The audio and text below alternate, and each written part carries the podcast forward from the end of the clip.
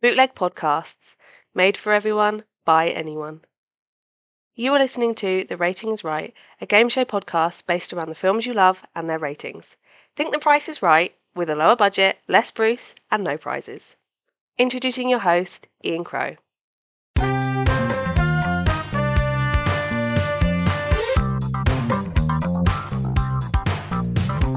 It's the rating. It's the rating. Rating, rating. The rating. It's the rating.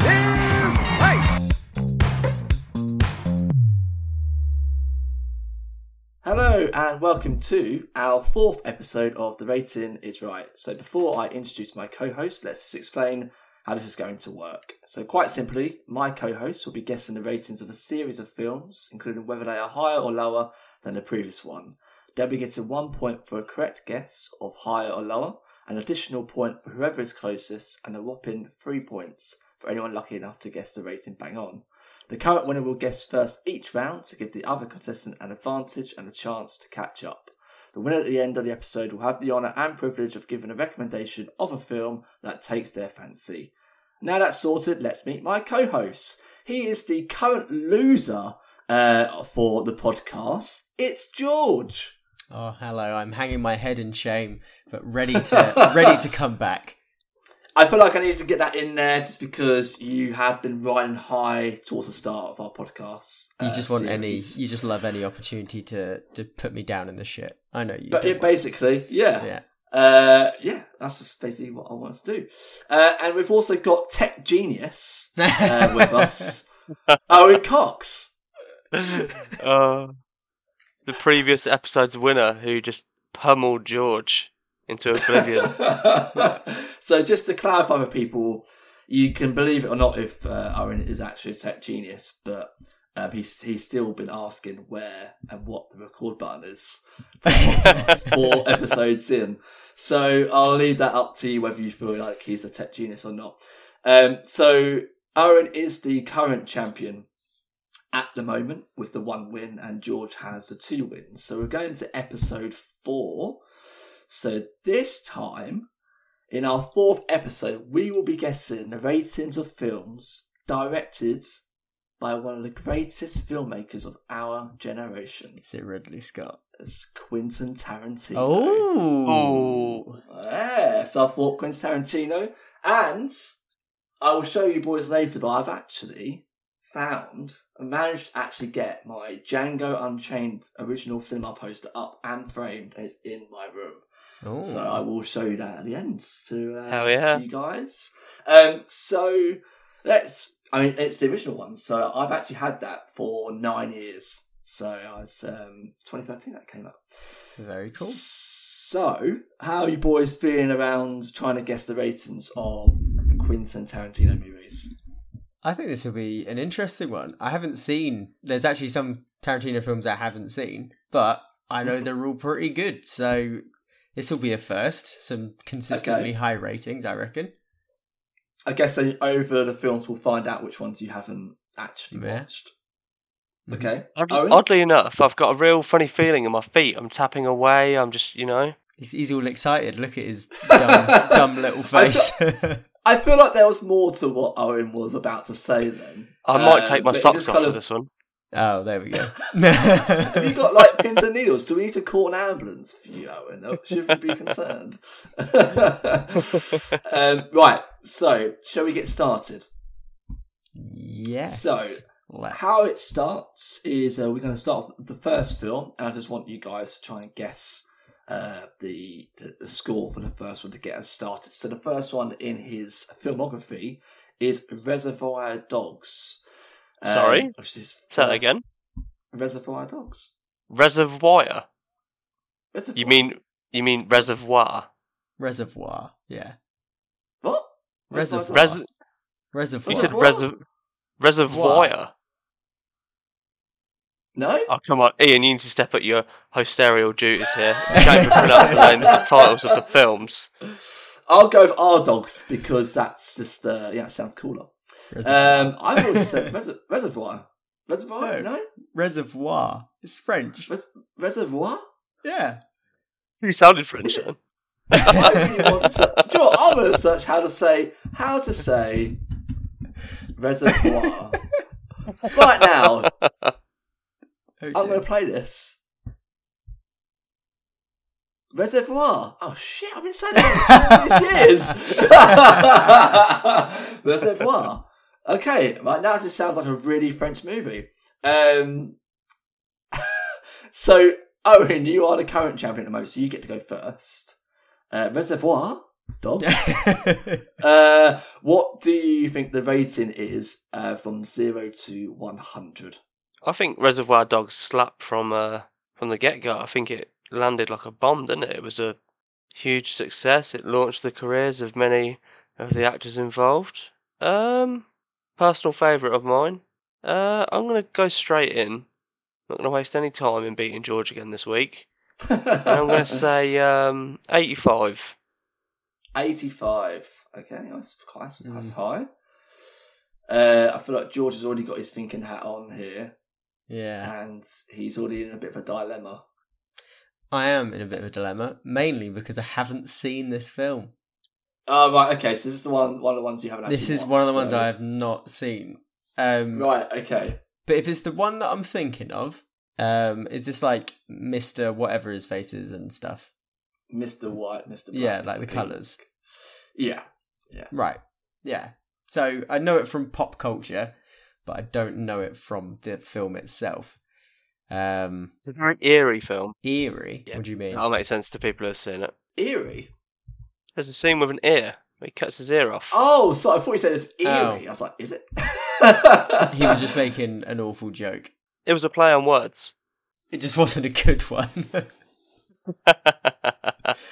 um, I I am assuming that this is a well received film in terms of critics. Owen went with eighty five. Yep. Um, he clearly liked it, but he's a simpleton, so that doesn't mean the critics agree with him.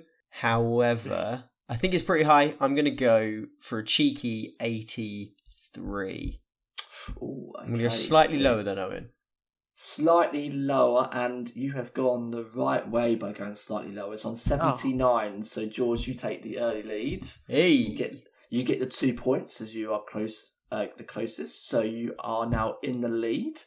Um, so are you actually going to watch this film now? We have kind of slightly discussed it because we can't discuss it too much because I don't want to say too much about giving a lot away how good it is. Um, but you, is this is this the only one you've not watched? No, there's there's there's quite a there's a, a few. I think unless oh. I'm unless I'm wildly forgetting things. But as we go through the list, I'm sure I'll be like, oh no, I have actually seen that. Have you seen The Usual Suspects? No, that is That's a great, that's that's, a, the that's a great film. see in my head those two are like the same film. I don't know. They're why. very much different, but I get why you would say that. Usual Yeah. Suspects is like the lineup, isn't it? Yeah. yeah, Yeah. Del Toro, Yeah. Kevin Spacey. What does he say? Put your hands up, you fucking cocksucker. it's got one of the one of the greatest and best twists in in cinema history. Usual suspects as well. With uh, Reservoir Dogs, I'm gonna say it. I'm gonna really, really go for that French sounding now. It only took three million dollars for a 1.2 to three million uh, budget, so it wasn't necessarily a kind of like commercial success at the time. It really kind of gained a lot, kind of a big cult following after the success of Pulp Fiction. So it did take a little while for it to really, really pick up and show that it could be a successful movie. Um, talking of Pulp Fiction, that is the next film on the list. Um, so George, you are leading. Um, so you get to go first. So Pulp Fiction is that higher or lower than Reservoir Dogs on seventy nine? You did it I still- again. I, s- I, I still feel Reservoir. you're, you're saying reservoir. yeah.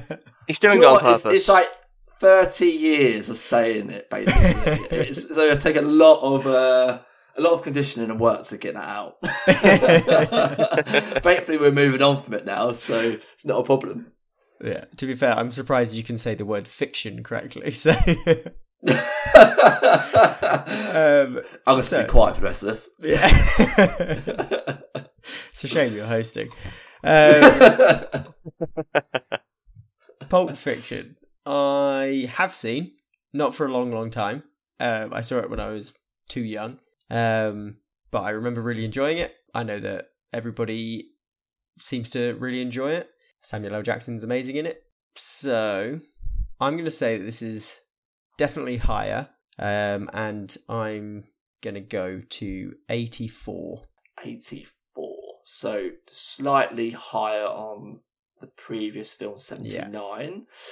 I think so. Um, Owen, I'm guessing Hello. you have watched Pulp Fiction. Do you feel like I feel like you're the kind of person who doesn't kind of believe in the hype of how great Pulp Fiction is? Do you do you believe the hype on it being one of the greatest movies of all time? I think you've pegged me wrong again, Ian. I think you always get me wrong. I had the photo, I said the photo, the poster of Uma Thurman laying on the bed with the uh, magazine and the Magnum on my bedroom wall, actually. Next to your Batman and Robin post because that's your favourite Batman movie, Yep, isn't it? With, So- with, with bat nips. so you're so you're a fan of Pulp Fiction and you, you, you believe the hype. You you think it's one of the best movies of all time.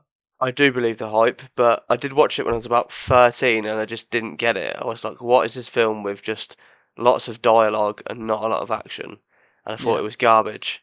And then I watched it again as an adult and I really enjoyed it. Um, what more can you say? that It's a great- shows that's, it gives a very different look into our lives as because we watched it like when we were roughly the same age and i was like i Yeah. enjoyed it and you're like no so boring I would say I'm probably with Owen. I think I watched it when I was probably around that age, and I kind of didn't really get it. Um, Hmm. Only until kind of watched it when I was maybe about seventeen. I was Heathens. like, wow, this is like this is a great film. heathens and I've always wanted to have a um a big kahuna burger as well. Ah, it, it sounds great, doesn't it? It does sound great. What do you think was in the briefcase? Do you know what? I don't know, but a lot of people say it was something to do with Elvis. It was some kind of like Elvis reference of some kind. I think it's like um, a Pandora's box. Those who desire what's within it have a fast demise because John Travolta's character has a fast demise. Um, what's the guy called who hires them to do the job? Uh, Wallace. Wallace. He he has a Yeah. fast demise.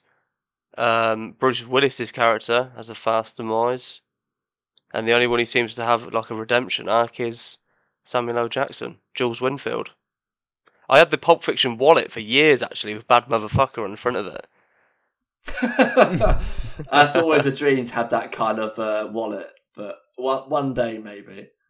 Yeah. That- Um. that, What? that was probably the most intelligent theory i've ever heard owen talk about that's that's definitely just read off the internet No, no, I've, I've, had, there's no way that's inside his head I've had two coffees. I'm in a heightened state of consciousness. He's gone Um. from Sleepy Joe to some kind of movie trivia god. It's Yeah. insane.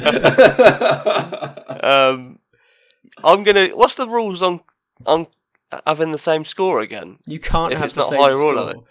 Why? why not? No, it, it could be one, one or the other. Because otherwise, Oh, if you you, just guys. keep picking the same, you, you you'll just draw. All you guys are such sticklers for the rules. Um. just Well, be can I good. At, go- just be good at the quiz. what about if I go 85 and a half? Well, you can't do eight and a five and a half because there's no. What? There's no. halves. It has to There's no rules. And, you've never established rules and halves. I went 84, so you can go 85. I went 85 in the last round. Oh, you can go the same for you. Oh, Yeah, can I? eighty-five again Yeah, if you you just- want to. Oh, Do oh, whatever you sorry. like. Yeah. That's a misunderstanding. Okay, 85. So neither higher nor lower. So he's gone. So- no, no, no, because you're saying high. Right, so we had a really intelligent comment, and now he's gone right back down to dumb shit. you're, it's higher or lower than the previous film, which was Reservoir Dogs on 79. Oh, I thought it was higher or lower than my previous guess. No. Have you been playing this game wrong this whole time? Well, I won the We're last four one, so I can't be that bad. Um, I'm saying 85 again. okay, so you, you, so, you, so you feel like it's higher. I feel like it's higher.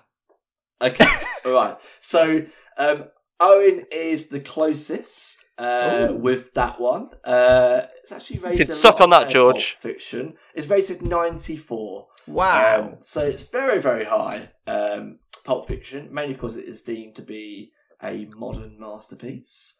um, and was a massive uh, commercial success.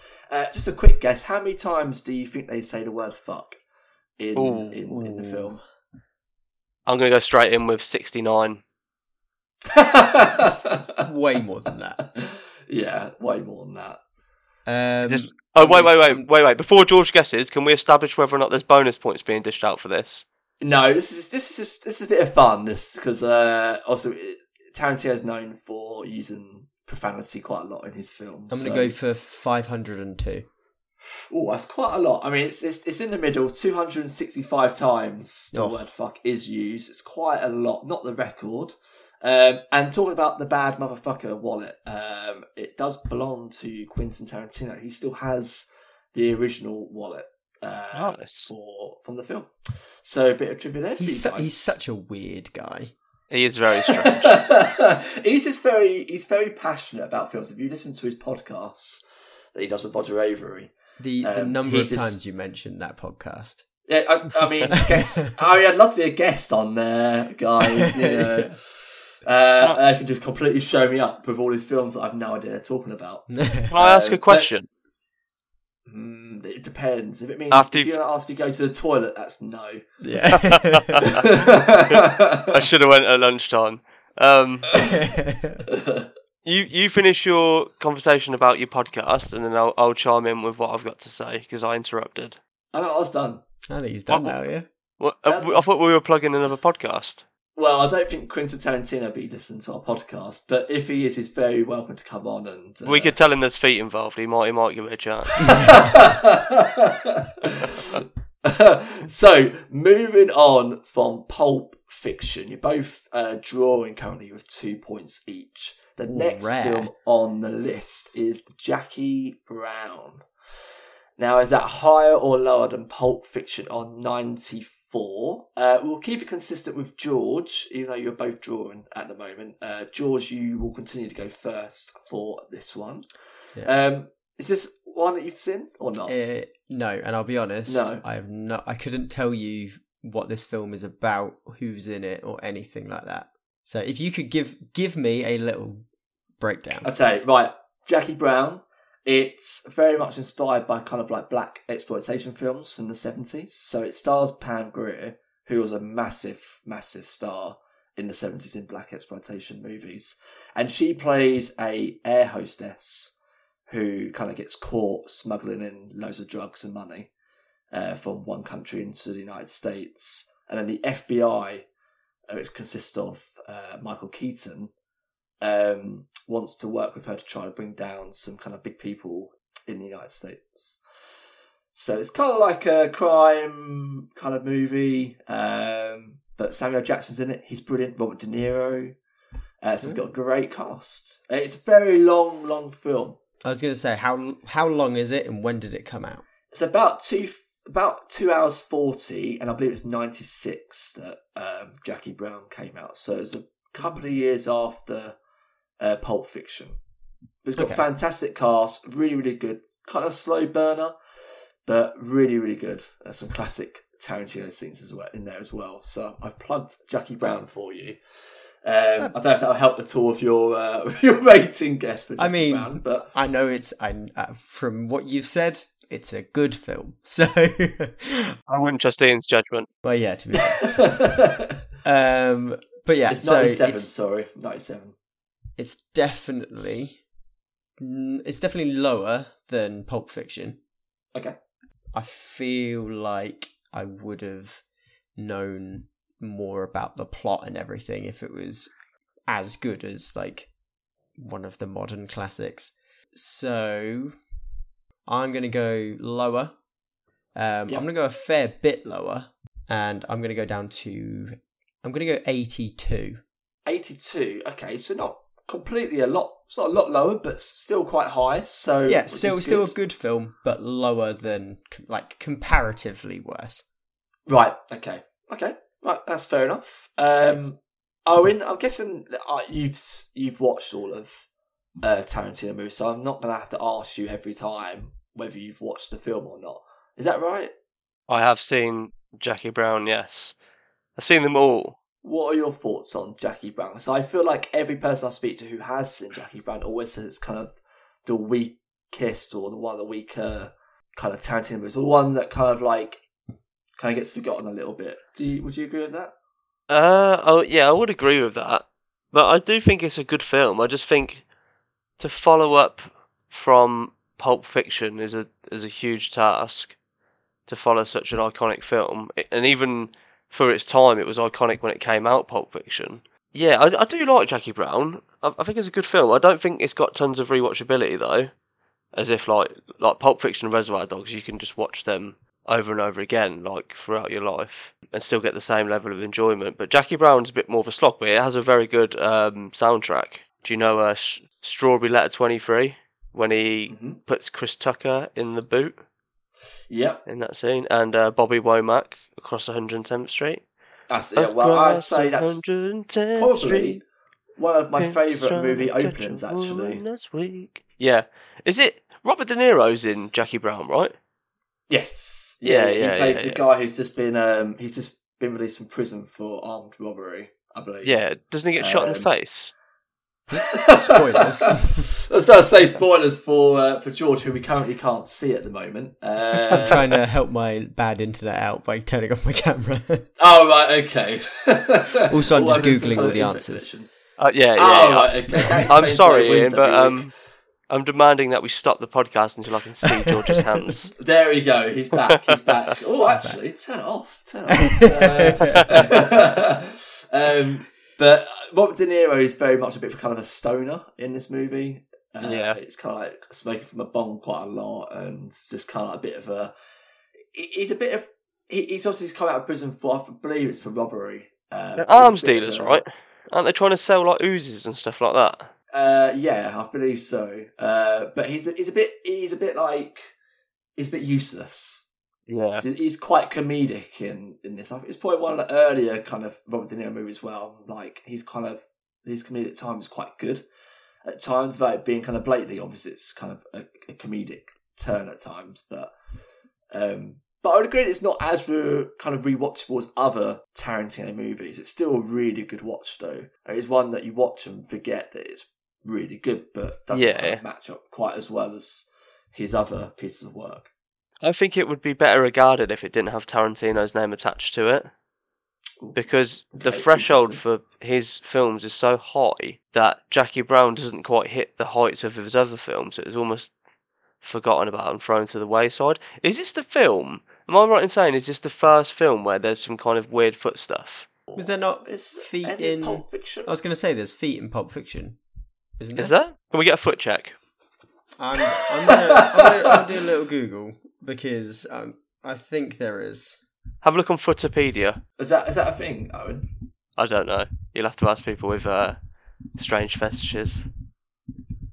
Not to kink shame, but Uh, I believe there might there might be a scene They actually. talk Um, about the f- a foot massage. yeah, and then he went full on foot foot mad and Jackie Brown. I guess you could say at the time it probably wasn't a thing that was very much accepted being into feet. So we've got to give it props for um, representation. Are you trying to say something, Owen? Are you trying to say that you're a massive foot fan? No, no, no. I just feel like Tarantino and feet are so synonymous with one another that we cannot just avoid it throughout the whole episode. it was going to come up at some point. I was waiting for it. Uh, we've done we've done quite well to get to the third movie. I mean, it was literally it was literally the first joke that Owen made when you Yeah, said it was it was. Tarantino movies. He was tapping his feet, so Oh, sorry, I didn't. I didn't get that. That uh, clearly goes to show I'm not not still with it. So I think I've still, I think I've still definitely got COVID brain uh, uh, in some way. Hmm. Um, so Good excuse. yeah, it's a good excuse. Um, so Owen, you were going to give us our your rating for Jackie Brown. Jackie Brown. Um, my rating is going to be 74, and it's not a percentage, Ooh. it's just a 74. No percent. Okay, okay. So you're, Low. both right with being lower. Uh, Owen is the closest. Oh, damn. It's actually on sixty four. oh, Um, what? so That's quite really a low. jump. Quite a jump down. You said it was a Um, good film. I tr- I trusted you. I did say it's a good film, uh, and it, but it just on the Metascore it doesn't seem to work out that way.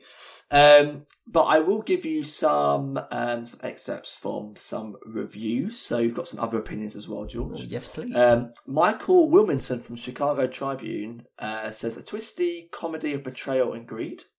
There you go. Um, Jay Carr from the Boston Globe. Surprisingly, Tarantino displays less confidence assembling it than he did in his earlier film. At more than two hours, it's simply too long, or at least it seems so. So, like I said, people feel like it's a little bit too long, uh, but there are people out there who do love Jackie Brown. Um, but with that, Owen, you got the two points. George, you got the one. So Owen takes the lead with four points, and George Ooh, is yes. on three.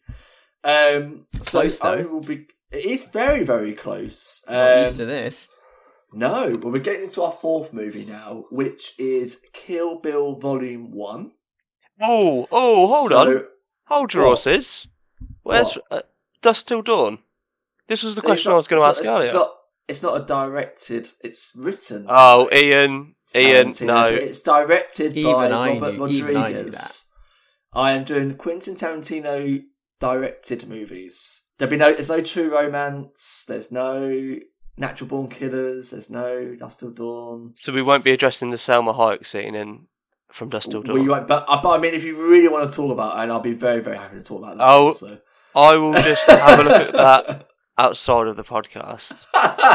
in, in, in your own time research, Owen. Yeah, yeah, yeah. we'll, we'll leave that to, to to you just to do by yourself tonight. um, so no, we won't be doing that because it's not directed by Tarantino. Unfortunately, it's directed by Robert Rodriguez. Ian and So his film- technicalities. God. it's not really a technicality. I'm just saying it's just not directed by Quentin Tarantino. So, um, so it is Kill Bill Volume One um, as the next film. So you get to go first, Owen. Uh, so last film was Jackie Brown '64. Uh, Kill Bill Volume One, higher or lower? Am I right in saying I'm currently on top and George is on bottom? That's how I like it. I'm not it. quite. I was about to say is that I think that might be the way how that would go. Um, I'm going to see it to believe it though. I wouldn't even consider George a power bottom.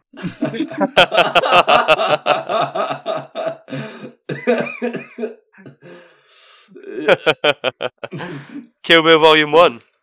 Kill Bill Volume One. Yeah. Kill Bill Volume 1 is another one that I watched as a teenager and didn't appreciate until I got older. I feel like there's a theme with Tarantino films that uh, it's almost like, not to sound pretentious, but you have to be at like a, a maturer level to appreciate the greatness. Is Yeah, that definitely. is that a fair comment, or is that just me Yeah, being definitely. stupid? I feel like Kill Bill Volume One was always kind of a little bit average when I watched it when I was younger. And I think it only took me maybe the last four or five years to rewatching it and thinking this is actually really strong. I really, really dig this film. It's so much fun. Uh, I think it's very clever, and Uma Thurman's great. Oh yeah, she is great. Hang in on, yeah. do you not- she does anyway? But she's Do you not amazing. think this is like an easy an easy buy-in to Tarantino? What do you mean? I've always thought like Kill Bill's like a really easy way in. Like it doesn't require a lot of thought. Yeah, I suppose Like a it's lot a lot of more others. straightforward, isn't it? Yeah. It's, yeah, and it's it's it's basically nearly an hour shorter than Jackie Brown. Bear in mind though that he wanted both films to be one, Hmm. um, but Mr. Weinstein uh, Oh, didn't, he, he he he didn't think he could it could be marketed as a full kind of like three hour, three and a half hour movie. Yeah. So it got cut into two. So hence why it's an hour and fifty. Um, So can I just make a point, Ian? yes? Hence and why both mean why. There's no need to say both of them. I've do you know what? I've just been corrected by Owen. I feel like I should just give up. yeah, just delete the recording. It's fine. I won't. I won't tell anyone it happened. This has been a lost episode and a lost podcast. Yeah. I'm never coming back. But um, in terms of kind of more it being a more like kind of slim, simplistic film, there's that theory, isn't there, that uh, Kill Bill is a film that would be released in like the Pulp Fiction universe. yeah, because of the five star Fox Five, whatever they're called. Yeah, That- I, yeah. I, I, I, unless I'm, yeah, 'Cause so like, isn't it purposefully more simplistic as well? Whether that's like the real theory or not, but it's supposed to be a bit more like, um, like I guess grindhousey. Ian's going to know where she speaks to John Travolta, Uma Thurman in Pulp Fiction and describes the TV show that she was part of. It's loosely based around that, isn't it, Ian? Right? Hit him with the That trivia, is, Ian. That's absolutely right. Yeah, that is Oh. right. That is right. But talking about the kind of Tarantino universe, though, there is. I mean, all his films kind of have some kind of hint here and there between one movie and another and another and another, but not completely obvious. Right. Um, there's, I'm pretty sure there's a scene in Kill Bill Volume One or Two with the grave digging scene. I'm pretty sure that's Volume Two, um, and there's a name on uh, on one of the gravestones, and it's I think it's a character that is related to um, Christoph Waltz's character in uh, Django Unchained. So there's always some kind of like connection. Um, but Kill Bill, it does still have that kind of grindhouse vibe. I do agree with you, George, with that because it's kind of like kung fu's kind of martial arts, and he Yeah. loves those kind of movies. So it's also a throwback towards that time of, of movie making. But the personally for me, the fight scene in like the club where Mm. she fights the Crazy Eighty Eight is one of the most insane scenes in the whole film. Personally, I think that's one of my favourite scenes. Yeah. Do they not use the same? They smoke the same cigarettes in every Tarantino film, right? Isn't it the apple cigarettes with the? Is it an apple on the packaging? I'm not too sure. I know that's a That's thing. So. They didn't want to do product placement when it came to s- tobacco or cigarettes, so they used the same brand of like obviously fictional cigarettes throughout every single film that he made. There's a few little nuances like that. It's very, very moral from Yeah. a from a, a man who loves the N word. but he can get away with it because Samuel Jackson says it's okay. So, you know, it's it, it's it's okay. He's been given his pass. there you go. Yeah, exactly. So it's all good. So Whose turn is it, by the way? We've got really it's off Owen. track. It's, over uh, it. uh, Owen went off tangent a little bit. It is Owen's. Uh, There it you is go. Owen's guess. Some trivia for the uh, listeners. Red Apple Cigarettes is a fictional brand in the Tarantino universe. According to details, in Once Upon a Time in Hollywood, the tobacco company was founded in 1862. Would you like my score, Ian, or would you like me to just continue That would with be whatever fa- this is? that would be fantastic. I could get your score. Right, That would Kill be Bill brilliant. score. Uh, Kill Bill score. Kill Bill. Right. Oh, what was my previous guess? It was 74, doesn't- right? Your previous doesn't- guess doesn't doesn't, matter. matter. so uh, you're going by what Jackie Brown was as on 64. 64. So you- yeah, okay, 64. So 64. whether so- it's higher or lower than that, yeah. well, it's higher. It's higher. What, what it's- do you How did he score? beat me last week? How did I'm- this happen? George, I'm going to beat you again this week.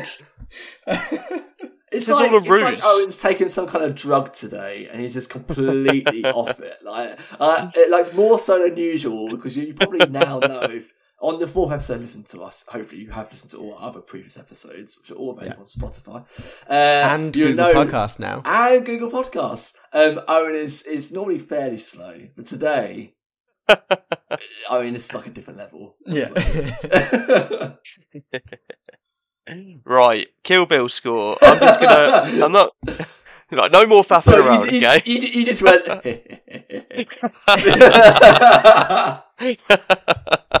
okay, I'm just gonna. Uh, oh, I'm gonna just say seventy-nine. Okay, done. No more. Uh, 79. seventy-nine. George, what is your score? Um, I think Owen's gone too high. Ooh. Um, I think it's definitely higher. I don't think it's that high. Um, I think the whole sim- more like, like more simplistic take on it, I think might be a bit might rub people the wrong way. They're expecting something from Tarantino to be maybe a bit more thinky. Uh, so I'm gonna go seventy. I'm gonna go seventy-seven. You saying it wasn't racist enough for you, George? Yeah. so you went at 77. So remind me again, Owen, what did you go for? I went for seventy-nine. Oh, okay, so slightly, slightly lower. Um, so you are both right with being higher. Uh, George is the closest um, this time round. It's actually on 69. I Oh, was, ho- I was hoping someone would say Nice. 69. Uh, nice. uh, we're not we're not childish, Ian, so we wouldn't have gone for. Oh, that. really? Yeah. Uh, should I reference the previous three episodes uh, where 69 has been brought up at least once? I'd say definitely at least twice, maybe. Uh, but with that, with the score in there, that has made it things a little bit more juicy. You're both tied again Oh. on five all.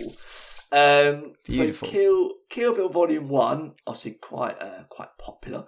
Uh, a lot of people had a lot of issues with it being very violent. Um, I mean, do they not see the previous Tarantino Yeah. movies? Um, a lot of people say it's kind of very visually striking, probably one of his best kind of shot films to date. What does someone say? Even more gory and adolescent than its models, which explains both the fun and unpleasantness of this globe-trotting romp by Jonathan Rosenbaum from the Chicago Reader.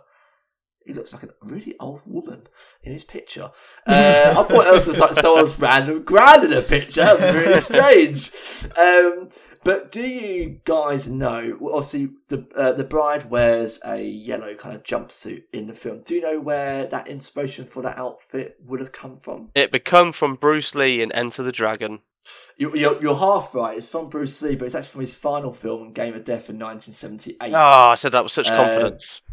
I I mean, yeah, slightly. Yeah, I mean, I love that you came out straight away with Bruce Lee. You could have just stopped there, and I'd, I'd be like, "Wow, that's impressive." But yeah, he's a big martial arts fan. He loves Bruce Lee. He knows everything about Bruce Lee, as we will probably find out a little bit later with one of the later films. So, um, George, you will be, get to go first again. So it's Kill Bill Volume Two. Compared to the last one, was on sixty nine. Is that higher or lower? But first of all, which is the better movie in your opinion?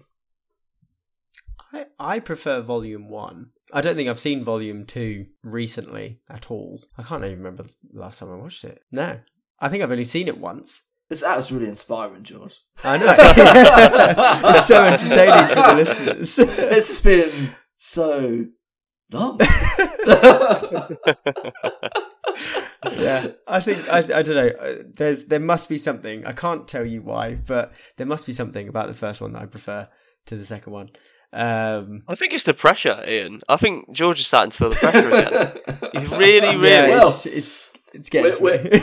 we're, well, we're, we're basically at the halfway point nearly. So, uh, well, basically there. So he, I think he's feeling like "Ah, no one's got a spot on yet. No one's got the three points. He kind of yeah. go from one to the other. Um, I remember Kill Bill Volume 2 quite well, and I would say I think the first one is better, in my opinion, mainly because it's a lot more. If you're looking for a more punchy movie out of the two, Volume 1's a lot more punchy, it's Yeah. a lot more fast paced. Volume 2 has a big gap of flashbacks of her training um, and of bits where it doesn't kind of.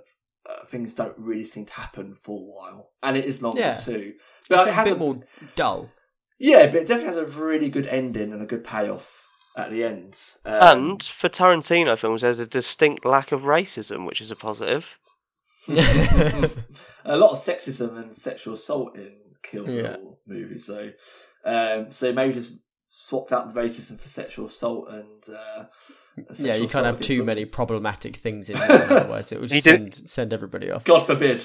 He, he didn't want the uh, he didn't want the trident. He didn't want the big three. Uh, uh, racism, sexism, and what's the third one? Homophobia. Homophobia. Uh, yeah. Okay, Yeah, That's got to be the big the big three. we'll go with that. big three. There weren't any others that we discussed and have now edited no, out. there was Abs- nothing. no, yeah, there was no. nothing that's on the cutting room floor to cancel us all. so George, you were going to give me your your race because you can't, you don't remember the film all too well, so you can't really give me any kind of opinion. It's it's not that I don't really remember it all that well. It's just it like it doesn't stick. Like when I think of it, I'm not like oh great fond memories or anything like that. It's just like a Right. eh. um Okay. like I said, I think it's just a bit. It's just more dull. Um, and f- the age that I was watching it, I would have been like, I need, I want more constant. Go go go. Um, anyway, I think it's gonna be. Oh, but the first one was rated pretty low. It was, yeah. Yeah. Personally, I think it's lower, but I think that everybody else might. Oh no, the pressure has gone. Oh, got to me. he, he's bucking a Oh. little bit here, isn't he? I am. Okay, no, I'm going to stick to my guns. I'm going to say that everybody else said it was lower as well. Uh, I'm going to go down to 68. So just slightly lower than Slightly Kill Bill Volume lower. One. Right. I'm Okay. being, I'm being diplomatic. Okay. Owen, it's a big opportunity here at the halfway point. Um, do you agree with George that it's lower, or do you think that it's actually higher? Oh, I, d- I don't recall a lot of Kill Bill 2. I kind of see them as interchangeable. I don't remember scenes from which one is which. Um, I think it might be. Is the whole tra- the training, the black and white training with the, uh, Ah, okay. Chinese kung fu guy. There's a lot of that. Um, Is Michael Madsen in both of them? Is he, he is, isn't he? yeah, he's in he's in flashbacks in the first one, and then I think he's um, at the end of the first one where he's. I think they they, they mention to him that she's on her way, um, and they have their one to one in volume two. Along Okay. with Daryl Hannah's, who's the character with the eye patch. I'm not. I'm not going to overthink it. I'm just going to say that as a sequel, it was probably better because he probably listened to the critiques of the first one and tailored it to be more critically responsive. Not critically responsive. I'm guessing that Tarantino is quite. I think- Stubborn? Yeah, I would say stubborn, but I would say that he had the reaction from the first film that maybe certain things weren't right, and then he would have took that on board and made it tenfold for the second one. I don't really know where I'm going with this point, so I'm just going to No, say that- that makes sense. that. What does that make sense? Yeah, like taking on feedback and criticism. Like it gives he had the opportunity to make certain Yeah, tweaks and push it in a slightly maybe different direction. yeah, I yeah, yeah. I'm going to say 74, 74 higher. Higher. Okay, so one of you is incorrect, clearly. Uh, Owen, you are the one who's correct. Oh Uh, it's rated a lot higher, actually. Uh, 83. Ah, so I was right in So my it's um. the second, analysis. second highest rated so far. So that means Owen gets a two points, Georgie gets zero. Uh, so Owen takes the lead seven to five at the halfway No. point. Um, so Kill Bill Volume Two, um, David Carradine, who plays Bill, so I believe it's one of his last movies. He died not long after, in a very very weird way. I think he was in Thailand, some Asian country, and he was found. Uh, out- he was strangled in some kind of sex act. um, so Himself? I think it was almost like a, it was like a, a, a with a group of women. At least he was Or complicit. maybe not. Yeah, I, it was never seen as foul play. I think it was a a, a, a, a poor accident. He died. He died doing what he loved. Yeah, he died. being strangled by time. Thai teenagers, probably. Yeah, well, well, they eventually killed Bill. So, um, they, they, they- Nice. um, so let's move on to the next film on the list. Um, is part of the Grindhouse double feature, which is the one that's directed by Quentin Tarantino, which is Death Proof, um, starring Kurt Russell as stuntman Mike. Uh, so before we do go any further, have you both watched this one? No, George. I haven't no? seen this. I've seen uh, Planet Terror's the other on the Planet double feature, Terrors. isn't That's the Robert Rodriguez one. it? Yeah. I've seen Planet Terror. I just never got to the other side of the double feature. Right. I, I, that's quite a common thing when I speak to a lot of people. They always go, "I've never heard of Death Proof," or "No, I've not seen that."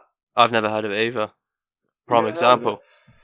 So, just to let you guys know what it is about, it's very good. Um, it's part of the the Grindhouse feature that him that Tarantino and Rodriguez did, um, and this one's based on Kurt Russell's character is called Stuntman Mike, and what he basically does is he goes to bars, has a few drinks, picks up a woman, takes him into his car, Oh, I like and this is basically locks the doors, and then he drives at a very very fast pace, crashes his car to kill the woman. But Oh. the trick is that his car and his seat in that whole car is death proof. So he uses the car from the movies to do his stunts. So he picks up women, drives them with no seatbelt, nothing, crashes the car. He's safe, women are not. Uh, but as the film goes on, after that kind of first incident, he tries to kind of uh, scare off a bunch of women, but they start to kind of take back and trying to get some revenge against him. So it's kind of a revenge movie as well. Um, and Kurt Russell was brilliant as Stuntman Mike. So it's one that you should definitely watch. Am I first? You are first. oh, we Yeah. just go straight in with the rating. Honestly, I think that sounds like absolute shit. Um, and, and I don't trust Ian's taste in films, as uh, has been pointed out in previous uh, episodes. Not always. We do agree sometimes, but a lot of the time I think Ian is wrong, and he looks at things through a critical gaze and not an objective gaze. I'm going to say this film's absolute shite. I'm going to go straight in with fifty-seven percent. Yeah, percent is back. Oh, yeah. And- and lock that one in as well. Lock it in. Look, you're, you're looking. So just to confirm, you're locking in at what? Sorry, Owen. Fifty-seven percent. Fifty-seven percent. Okay, so, you, so you've, you've gone lower. Okay, uh, George. Um, going by what the film's about, what do you think the score could be for this one? I, th- I think Owen's kind of got a Owen's got the right idea, not from like a you're looking at it in terms of a critical eye and fans and blah blah blah because because it is a grindhouse picture. I think it's supposed to be that way. A bit, bit Like- rough around the edges. Yeah, exactly. Like Planet Terror is so fantastic because of how rough around the edges it is, and a lot of it is kind of like ooh uncomfortable, sort of. But it's it's it's, it's really enjoyable for that. Whether critics kind of like that or not is another matter. Um, if he's gone in at 57, I think I just need to slightly edge him out. So I'm going to go lower because obviously it is going to be lower. But I'm going to go for a solid 60. Coward. Okay, so you've, so you've gone slightly higher than. Slightly Owen. higher than Owen. I think I just want to block him out. Well, I can say that you did the right thing by going slightly higher than, than Owen. So you are the closest with that. So you have now got the two points. You're now on seven. Owen's on eight. Uh, Fantastic. Rated higher than what you both think. It's actually on 77. So, so far rated higher than Kill Bill Volume 1 and Oh. Jackie Brown. So, out of interest, yes. what is what's Planet Terror rated? Ooh, let's have a look. Uh, Give it a googs. let's have a little look. I believe, I think maybe Planet Terror was um, lower. Um, I would imagine it's lower because it is a very like kind of campy, crappy, but thoroughly enjoyable film. It is rated oh 77. So Oh, I, I don't I don't know whether they do they both get rated at the same because it's in the feature? Yes, I, I I believe that in America they were released together as part Yeah. of the whole Grindhouse kind of Makes sense. double feature, but I don't think that was the case here in the UK. I think there was a kind of a small gap between Planet Terror and Death Proof, so they Hmm. weren't released. But so they also kind of got the same score because they're technically part of the same product, I suppose. Um, I, I I imagine uh, Death Proof has dragged Planet Terror up, not the other way around. Yeah. Um, but some interesting fi- kind of uh, trivia on it. Uh, you haven't seen it, but they've obviously gone for the whole Grindhouse feature, which, if you don't know what kind of what Grindhouse movies are, they're kind of movies back in the day where they were kind of passed around from cinema to cinema, cinema to cinema, and they kind of achieved that kind of dirty kind of look. And after a while, it kind of looked kind of very B grade, C grade. Uh, Yeah. And the films themselves were physically scratched on purpose to kind of achieve that- that kind of dirty, scratch look. So they've kind of made it look like it's a film from its time um, as well. But one of the really cool things about Death Proof is Zoe Bell, um, who's in the film, does all of her own stunts, and there's a really, really incredible stunt she does on the front of a car during a really high uh, car chase scene, which is just mind blowing how she does it. Uh, but she, a lot of the time, is Uma Thurman's stunt double in a lot of the movies, and she does pick, kind of pop up in other Tarantino movies. Um, very famous stunt woman from Australia. Um, So, quick recap of the scores. It has changed. Uh, Owen's still in the lead with eight, but George is on seven, so still very, very close. So, Owen, you'll get to go first All again. to play for. Next film on the list is Inglourious Basterds. Oh my word! Now, is what that a film! higher or lower than Death Proof on 77? I'm going to go ahead and say it. This is Tarantino's best film. I said it. I would probably agree with you. I would probably agree with you there. Definitely, definitely, definitely at least in his top three for sure. Uh, but it gets better and better every single time I see it. Uh, This film it's, It's absolutely stupendous, Ian. it's you Chris Eubank. Right, let's have some let's have some parliamentary procedure here because uh, right. Okay. this film is as close to a masterpiece as you can get. Yeah. And- 100%. I'm not even going to elaborate further because if you haven't seen it, shame on you. Go and watch it. Do you know what? If you haven't seen it, don't go and watch it because you should have seen it by now. Shame on you. You don't deserve it. this film, I'm saying 89%. For me, it's 100%, but I'm saying 89%. 89. Okay. You think that's low, George? I think that I think that's low. Yeah, sorry, I no, didn't mean to butt in. uh, That's no. just in my brain. But I'm not falling for George's mind games. I'm saying 89. I'm, I'm saying 89%. There'll be people out there that didn't like it, weirdos. Ian's friends who review films. as far as I know, everyone I know loves Inglourious Basterds. I've, I've never met a single person who doesn't like it. And no, me. I uh, Ruby is very very strict with her ratings when we watch films, um, and she really liked Inglourious Basterds. All right, Uh, okay, it's- you've convinced me. I'm saying 91. 91, I've changed it. No, you can't change unlock it, unlock it, unlock it, unlock it, unlock it, unlock it. you can't unlock it. No, locked in. It's uh, eighty nine. It's locked in eighty nine. Okay, Oh, God, for fuck's Okay, 89. Fuck's sake. so George, Uh. you you feel like maybe it's higher than I think it's higher. Same thing as like what you've just said. I've ne- uh, I've never met a single person that hasn't enjoyed it. Mm. Everybody was super pumped for it. The idea of Tarantino doing like a war film, everybody was like, "Great!" The bit where they shoot Hitler in the face is Do you know so unexpected. I had that scene in so my head. fantastic. I- It's so it's the it's such a good. the, the, the quick point. like one two second cut of just Yeah, the bullets going to his face is like yeah, it's worth it. It's worth it. It's Yeah. purely for that. It's so good. Um, oh, I love it. Oh, I love it all. It's such a good film. Um, I would give it a lot higher than this rating, but I'm being tactical again, and so I am going. I'm edging somewhat. Ooh. uh, Edging me, George. God. That's a lot of information.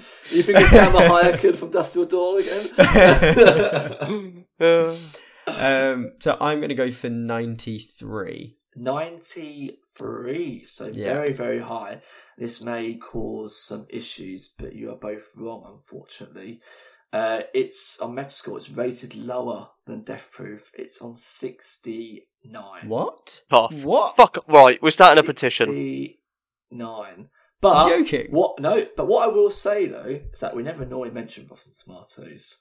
Normally they're kind of similar, but Rotten Tomatoes on eighty nine percent, which I feel like is definitely a lot more of a better uh, rating, and it's more accurately kind of. It's on reflected. sixty nine. I'm shaking. Metascore. I'm shaking with rage shaking. right That's now. insanity. It's- uh, it is insanity. So it's currently lower than uh, Death Proof, Kill Bill Volume Two, Pulp Fiction, and Reservoir Dogs. um, but uh, let's go straight into some cool stuff. Uh, I with feel like we need some to. I feel like we need to change our source now. We need to address. we need to address this. just change change the logo, change the colours, change it all. Um, Oh my god! But this was a this was a very very close um, kind of to, kind of close to heart project for Tarantino. It's something that he worked on for nearly ten years uh, to actually make, um, which is insane. Um, and I think that just goes to show he clearly had a lot of time to get it right. And I feel like there's not one part of that movie. it's not one part of the film that you kind of question and think, hmm, that's not even that's not good. Even the weird Mike Myers cameo, which is very strange. Oh, it's I- like an I- English but spy. it's really good. Isn't he Or is Winston it Churchill? He's not. He's not Churchill. Is He's he? he's, like part a- of the military intelligence. And Yeah. then Winston Churchill's just sat in the background. Ah, yeah, that's it. Yeah, with uh, Michael Fassbender. It's Archie Yeah. Hitchcock, is he? Actually, something like that. Yeah. Yeah. He's, ba- he's basically what I feel like he's basically Austin Powers. Uh, Yeah. in, in that scene, and I think the one thing I've learned from that film is like if there was ever to be another war, and I was trying to be German, I'd know how to say the correct three on my hand. Yeah, That's Mm. that's the correct this. way. But Michael Fassbender goes with the, the, the middle three fingers, which is how they deduce that he is uh, not really German. Ian, I've got three fingers for George right that, that's the amount of points I'm going to deduct from you mo- in a moment, Owen. If you yeah. um, Uh, I would just say for the that- listeners, because again, this is an audio podcast. That was Mm-hmm. two fingers on one hand, you can guess, and then one on the other, you can guess. I would say that Michael Fassbender scene is probably one of my favourite scenes in the whole movie, Oh, barring so the tense. opening scene.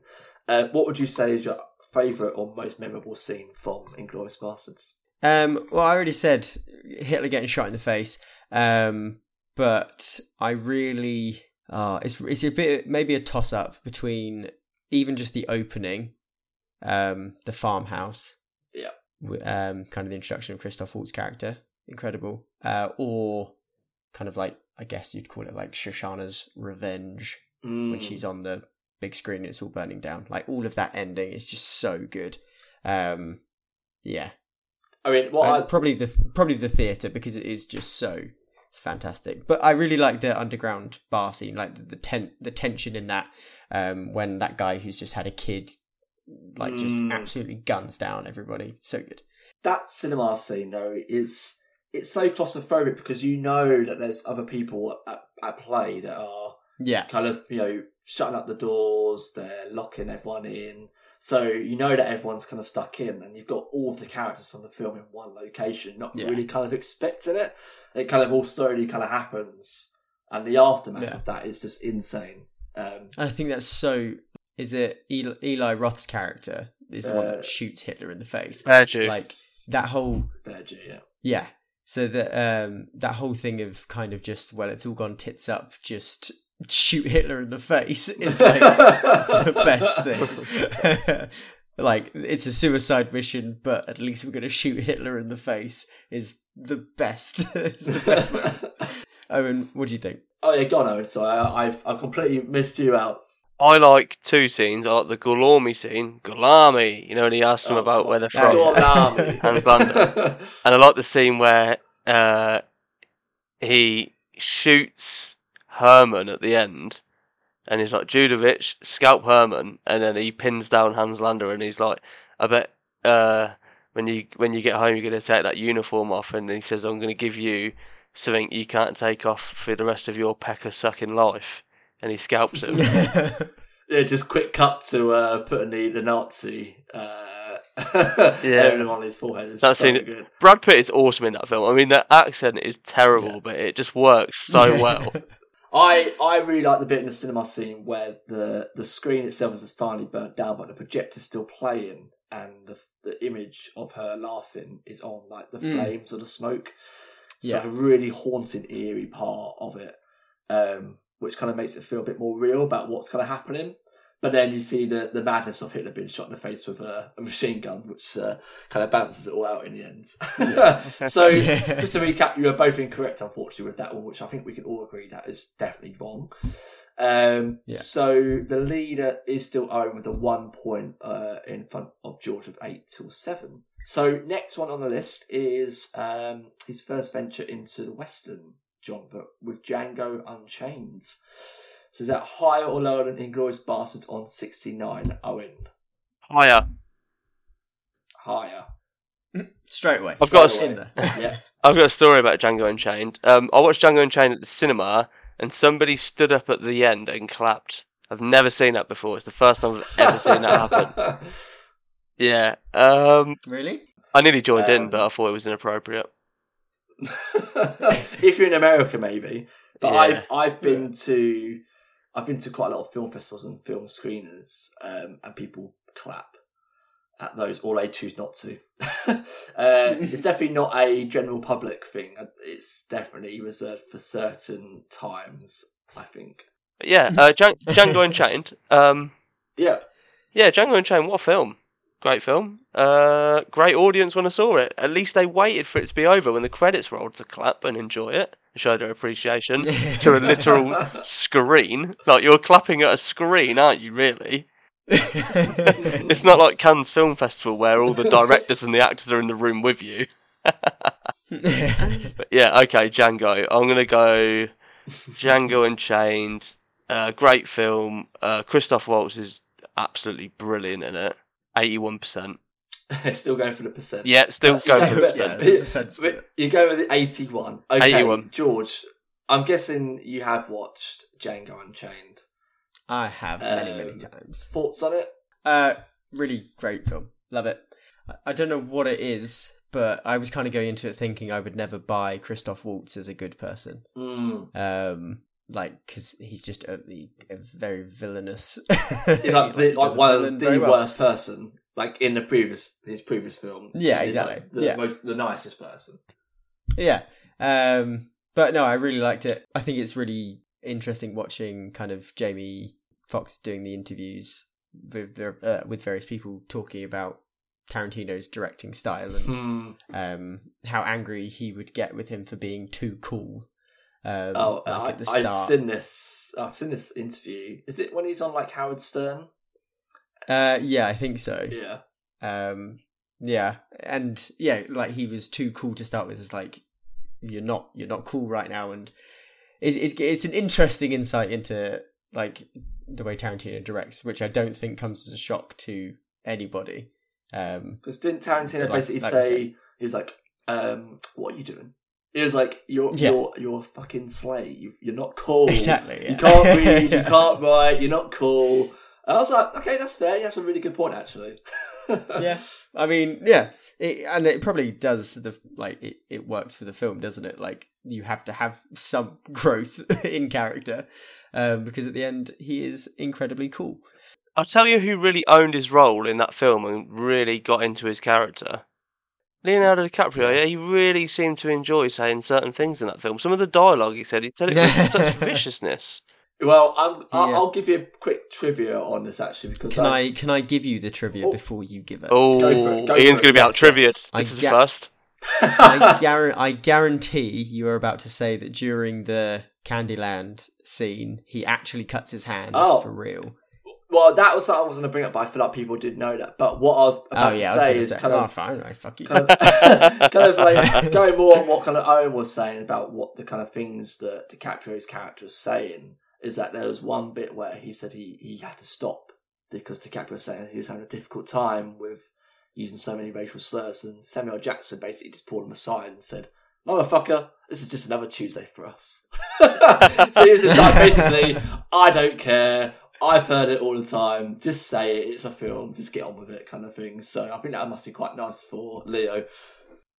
George, what's your rating for Django? Do you think it's higher or lower than um, 69 for Inglourious Basterds? I think it's definitely. I think it's definitely definitely higher. Hmm. I mean, Inglourious Basterds like it should be much higher. Um, I think it's higher. Um, I'm gonna go slightly higher than Owen. I think, uh, and I'm gonna go up to eighty three. 83. Okay, well, I am pleased to announce that someone has got it spot on. Oh my a god, very, please be me. Key stage. So you're both right with it being higher. Owen Cox, you are the one who got it spot on. Oh my God. One. So you got the three points. No. Uh, so going into the last two uh, films of the of the game, uh, Owen is on eleven. George is on eight. Oh, George, So how do you feel? Three points has been massive. Yeah, let's get some quick thoughts from from George. How how do you feel in this moment? Oh, I thought I genuinely thought when you're like someone spot on, I was like, yeah, fucking crush that. That was great. oh God. Uh, George is on the verge of tears. The last time I was this disappointed was when I first saw Ian with his top off. I thought you better say when I wanted Owen to come onto the podcast as the other co-host. um, but we all know you're just lying there, George. You loved it when my top was. But anyway, that's for another podcast. Um, let's move on to the penultimate film of the round, um, The Hateful Eight. So another kind of western-y type movie. Um, so, Owen, you get to go first. Hateful Eight, is that higher or lower than Django Unchained on 81? It is higher than Django Unchained. And The Hateful Eight is an absolutely magnificent, marvellous film. I'm trying to think of other synonyms every time I describe how good a film is. This film You said is. stupendous already. Have I said stupendous already? Yeah, I had stupendous. Yeah, you have. Yeah. Multiple times. Okay, well, well, this film is. Um, ooh, my vocabulary doesn't extend very far. Um, this film is wicked. it's very good. Yeah. is this is it is it Walter Goggins who plays the mayor, Mm.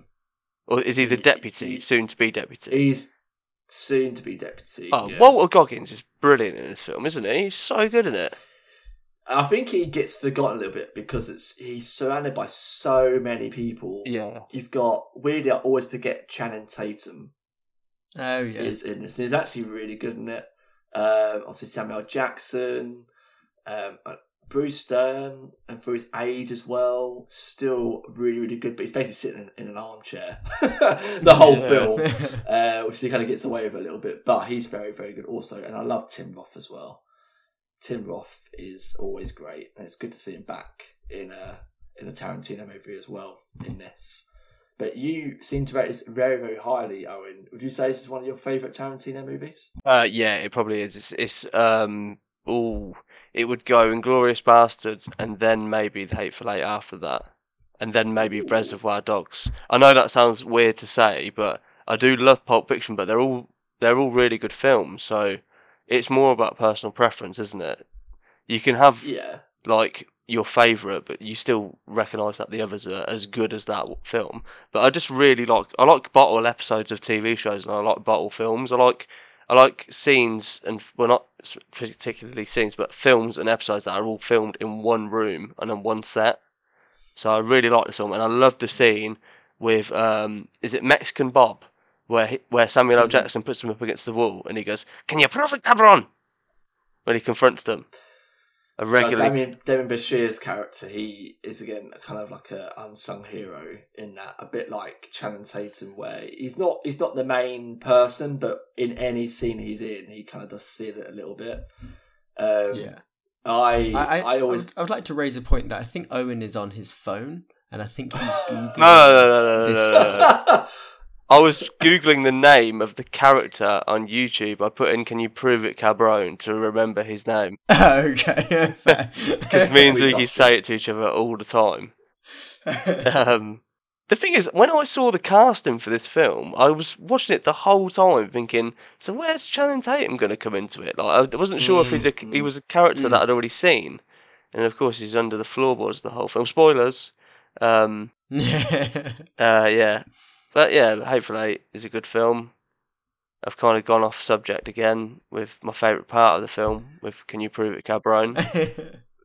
I'm going high with Hateful Eight because I think I think this is a bit of a critics film. I think critics would have really enjoyed it for the the fact that it is a bottle film and to be so such a good film and all shot on one set and in one room would elevate it in critics' eyes. I'm gonna say George is nodding along. His mind's working. He's trying to figure out what he's gonna go. I'm gonna I'm gonna go 85 and not percent this time. Just Okay, oh, 85. No percent. Okay. So 85, again, another key moment here for you, George. Uh, your Yeah. your general feelings on the Hateful Eight, you've not said too much about it. Mm. Um, do you... I couldn't get a word in edgeways. um, I I really like it. I did the same thing. I watched it, going, "Have we seen Channing Tatum? Was he in heavy prosthetics and makeup?" And I just didn't notice. I don't think that critics would have liked it as much, though. I think I think don't you're wrong. What gives me that impression? I think you're wrong, George. In my head, there's just something going. Oh no, it's it's lower. I think you should go higher, Um, personally. what's the what's the point difference? Is it three points in it? uh, the difference between you boys is the three points. So if you were to get a spot on and Owen was wrong, it would be equal going into the last round. But either way, if you got the closest and Owen was wrong, only one point in it. So it's very, very close. Key key moment in the game right now. Yeah. What was Django? Django was 81. 81. Yeah. Because he was because this bastard was spot on. Um, right. I think Owen is currently opening some dog treats and is eating one of them. Wagtastic bones. He's scoffing it right down. Disgusting, dirty boy. Um, I think. Oh god, you bastard man! I thought you were going to push it really high. I was like nodding to try and make you be like up into the nineties. Um, I'm going to go lower. Fuck it. Let's go. Here I we think go. you're wrong. I'm- I think you should go higher. I'm going. I think you should reconsider. I reconsider. think you should suck a nut, mate. um, I'm going to say that it is lower. Mhm. I'm going to say it's 80, oh, so just just lower, just lower. Okay. because I'm still pissing my pants. Okie dokie. So, Owen, you are incorrect with it being high. Yes! George is right with it being lower. You are the closest, but quite a way off. It's rated 68. Oh, what Um, are these? so What's wrong with high these as you critics, Ian? Four. I, well, I know. I know. See, I, I can see that. I, I, It is a little boring. It- Boring? not It's as good as brilliant. Ja- it's, it's not as good as Django, I would say. I, I would say that it definitely it's a slow build of the Hateful Eight. Once Ah. you get past that first half of build of the building of the of the you know the premise, the story, the characters, and that tension. Once that tension kind of breaks halfway through, it's it just like ups the ante. And I was really, really fortunate to see this in Leicester Square in London um, at a 70 mil spe- special presentation, like the roadshow version of it, which was a really rare showing of it in, in the world, actually. And they had an intermission for this. And basically, at the point where Bruce Dern's character is killed, um, and when it all starts to kick off, that's when the intermission kicks in. And we were Oh, just right. like, wow, okay. Like, it's gone from almost like it's basically watching a two part TV show. You watch that you know, one episode, you think, oh, is it going to go anywhere? Has an insane end, and it leaves you on like tenterhooks going to the next part. And I was so Yeah. kind of pumped up to see the second half, and that was an incredible experience to see it that way. Um, but there we go. It's going to a very very juicy ending though. Bad Times at El Royale, I think, possibly does a better job than The Hateful Eight of setting up this kind of like story with all these characters intermingling and stuff, I and you don't really quite know everybody's I haven't motives. seen it yet. I, I, yeah, it's, it's, it's one of the films that's been on my watch list for a long time. Haven't got round to it. Oh, I heard a few people really say it's a enjoyed bit it. naff, so I was like, oh. Oh, I really Ian? liked it. I think it's it's it's like it's basically the hate. It's like the Hateful Eight, but like faster paced, Ian, less. It's Owen's, not as good. Owen's It's not- is just like It's not as good as it's not as good as the Hateful Eight. It's not as good, but it, it's like a easier version. Right. It's like Owen's Owen's like gonna a dumb vom. person's- He's gonna vom. let's let's let's get on with this. So I can finish this clown. so some quick some some quick trivia on Hateful Eight, which I didn't actually know. Is I didn't realise that the script was actually leaked online before um, he even kind of cast the film. It got got leaked, put Oh. out there. He was really upset, didn't want to make the movie, and then did a reading of the script in LA. Uh, and kind of put together some people, and they all absolutely loved it. It was Samuel Jackson in the end who persuaded him to actually make it because of that, Tarantino accepted, and we had the Hateful Eight. So, in a sense, we have Samuel Jackson uh, to thank for the Hateful Eight actually existing, um, which is quite interesting. Um, same thing for Snakes on a Plane. Hmm?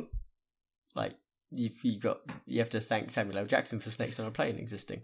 I, I mean, thank or.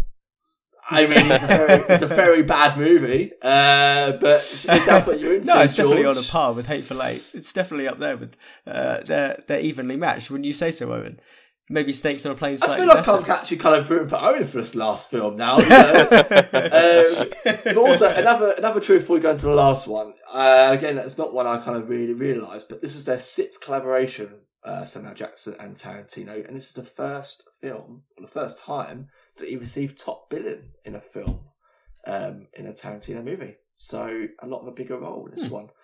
So let's go into the last one, which you probably will know what the last film is, which is Once Upon a Time in Hollywood, his most recent film Indeed. from 2019. Um, Owen is still leading just by the one point, so you get to go first. Do you think that Once Upon a Time in Hollywood is higher or lower than Hateful Eight on 68? yawn, yawn, yawn. what a yawn fest this film was, and the f- bloody feet scene on the dashboard. It's oh, what a load of. Sh- I'm glad it's supposedly his last feature film. 'cause what a load of shit. I'm kind of. Is it I think supposed to there's be the last one more, film? I think. He's one doing a novel, isn't he? Is he not doing a He novel? wants to do s- novels, stage plays, and stuff like that, yeah. Uh, but I think he's still got one more feature film left, I believe, which I think mm, I thought he was doing a Star Trek. Film. that's fallen through. Oh, did yeah, but Ah. it looks like it could potentially be Kill Bill Volume 3. Uh, I still Ah. don't know what it could be yet. He's still just enjoying his podcast. Have I mentioned his podcast, Quentin Tarantino's podcast? I'm not sure you Great, have. listen to it. Would love to be on. No, yeah, first time. uh, Owen Cox. Um, so you, you think it's a bit of a yawn fest. So do you do you think it's still higher than Hateful Eight on sixty eight, or do you think it's lower than that? I say a yawn fest. I did really enjoy the flame ro- uh, flamethrower scene at the end. Who didn't enjoy that scene? Let's that be was pretty awesome. Um, oh, I, uh, there's a lot of riding on this answer. I don't know whether your mates at the Critics Guild Ian would like be creaming over this because I know what critics are like. They seem to Look, love. I've, got them on, I've got them on speed dial. If they don't like it, I'll get them on. I'll get them on quickly. They seem to hate what I love and love what I hate. George looks like he's ready to start pacing around the room. Uh, I'm this close. I'm about to get. I I was kind of hoping George would be would be first this round. Um, I feel like I'm just. Oh, Heavy is the head that wears the crown. Yeah, you're on the lead. Yeah, I, I feel like get it's going to be mid to late seventies.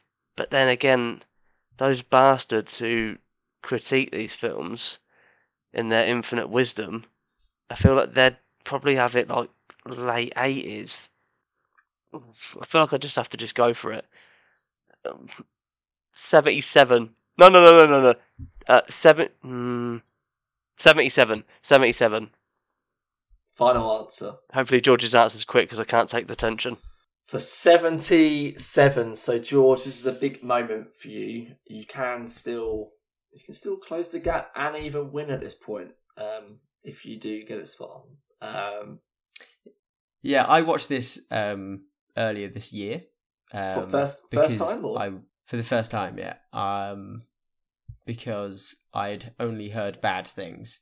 I don't know whether that was critics saying it was bad or just everybody that I know saying it was boring. But I actually was quite pleasantly surprised because I had such low expectations going into it. Um, I had nothing to do all day, so I just whacked it on and just enjoyed it. I th- I think Owen's gone too high. I I think it's still higher. Owen has his head in his hate, hands. what was what was hateful eight? Hateful Eight was 68. Sixty eight. Is it higher? If I go higher, and I'm closer, we dr- we draw. If I get it spot on, I win. Yeah. If it's lower, then I definitely draw. If you, if say, if it was to be lower, uh, you'd Oh no, if it's you- lower, I might win. Yeah, you could win if it was to be lower. Yeah, because Oh, Owen, because Owen would be wrong in that in that scenario. Yeah, fuck it. It's lower. You're you're going lower. Okay, what what number are you going with? I- I'm gonna go. I'm gonna say it's lower, and I'm gonna go. s- Oh god, this doesn't feel good though. Personally, and I want everybody to know this. Personally, I don't think it is lower, but to win the game, it's sixty-seven. Sixty-seven. Okay, I've got my winner on the screen. Uh, I've got the final points. I can say that George absolutely bottled it at the end. No, Owen no, Cox is the winner of Back the to Quentin back, Tarantino back round to with a final back. score of 13 to George with 10. Um, so Owen Cox, you are the current champion. Uh, two, Wait, so what was the score? the score, oh sorry, the score itself was 83. so a lot Wow. than what you guys thought. 83. That is really Yeah, high it's- for a It boring was really film. well received critically. I remember seeing this in the cinema for the first time, and I was so disappointed at the time. I walked out and I was just like, "That was so boring." I just didn't, I didn't get it. And then I waited about two years, watched it again, and really liked it. Not my favorite Tarantino movie, but I appreciate it a lot more in a second, second Oh, viewing. Um, but Fucking. Owen, initial thoughts on on on winning your second podcast. You're now joint uh, on um, all time wins with two with George. Now you were two 0 down overall. How are you Mm. feeling?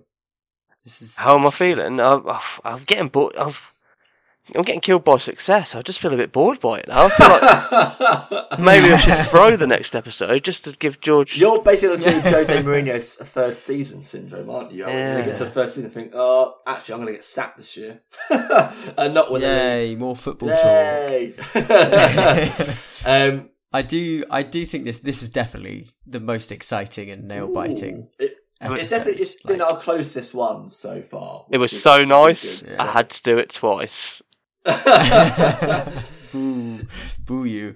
I do. I think because we had a couple of we were tied um, at different points, and I went first because I'm technically the reigning champion. But now we are tied for reigning champion.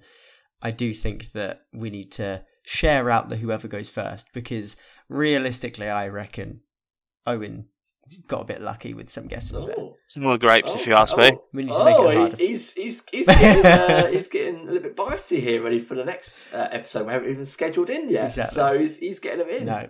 Yeah. put, in, put the stipulations in. I'm like the rock. I can't lose a fight, otherwise I walk. Well, Owen, you get to give us your recommendation um, as you won this round. So, what is your recommendation to the people for us to watch? Um, my recommendation. I so, I'm sorry, I'm just so hyped of that victory, and I'm just enjoying looking at George's screen with his head in his hands, and just. I'm no longer being edged. You've been through a roller coaster of emotions, that's for sure. Oh. you, you're like you're now crashing from your success. It's like a surreal feeling. I don't even. I, I'm happy, but it almost just feels like it doesn't feel real. It's like it feels like I should wake up from a dream any moment now. um, my recommendation is probably something Yeah. everyone's already seen, uh, but what something I really enjoyed: uh, House of the Dragon. Have either of you watched it yet? So the, the no, the the Game of have Thrones spin-off show. Um, It's better than Game of people that Thrones. Don't know what House of Dragon. Uh, interesting. uh, I well, will I, watch say it's better than Game of Thrones. It's on par with the first four seasons of Game of Thrones, which are the Huh? best seasons of Game of Thrones. It's on par with those seasons. this is why Owen shouldn't win because he comes to a film podcast with a recommendation that's not a I film. could recommend For a the film. Second time. I in could row. recommend a film if you want me to. a film would be great as well. I'll tell you, I'll give you that bonus. as okay, okay. You should watch Reign of Fire, starring Gerard Butler, Christian Bale, and um, Matthew McConaughey. It's a early two thousands uh, action flick about post-apocalyptic London after it's been taken over by dragons, and that is the synopsis you'll get from me. You, you have to, need to say any more. You'll have to watch it to see the rest unfold. It's quite good. Uh, I enjoyed it a lot as a child. I've done a lot of talking in this episode. Yeah, same, and the game. I, I, I haven't seen it. No, I haven't seen it, so I, I has been on my list for a very, very long time. I told you to So watch it years I'll- ago, and you promised me you would. I don't, I, So now you have I don't to. listen to you. No, you I have don't to listen watch it. you. Yeah. No, I'm the host. I do what I want. I don't listen to your recommendations. I'm like pi- uh, silly fools. I don't do what you say. I'm just here listening, just make you feel like sound good. You just enjoy Uh, watching George so- lose at this point, don't you? It's quite satisfying. I, I have to say, I am enjoying it. But uh, thanks for your recommendation, Owen. Uh, that's another episode wrapped up from the Rating is Right. So, Owen, congratulations on your win. Uh, we hope to hear from you all soon, and take care. See you later. Bye bye now. It's the Bye. rating. It's the rating. Rating, rating. It's the rating. It's the rating.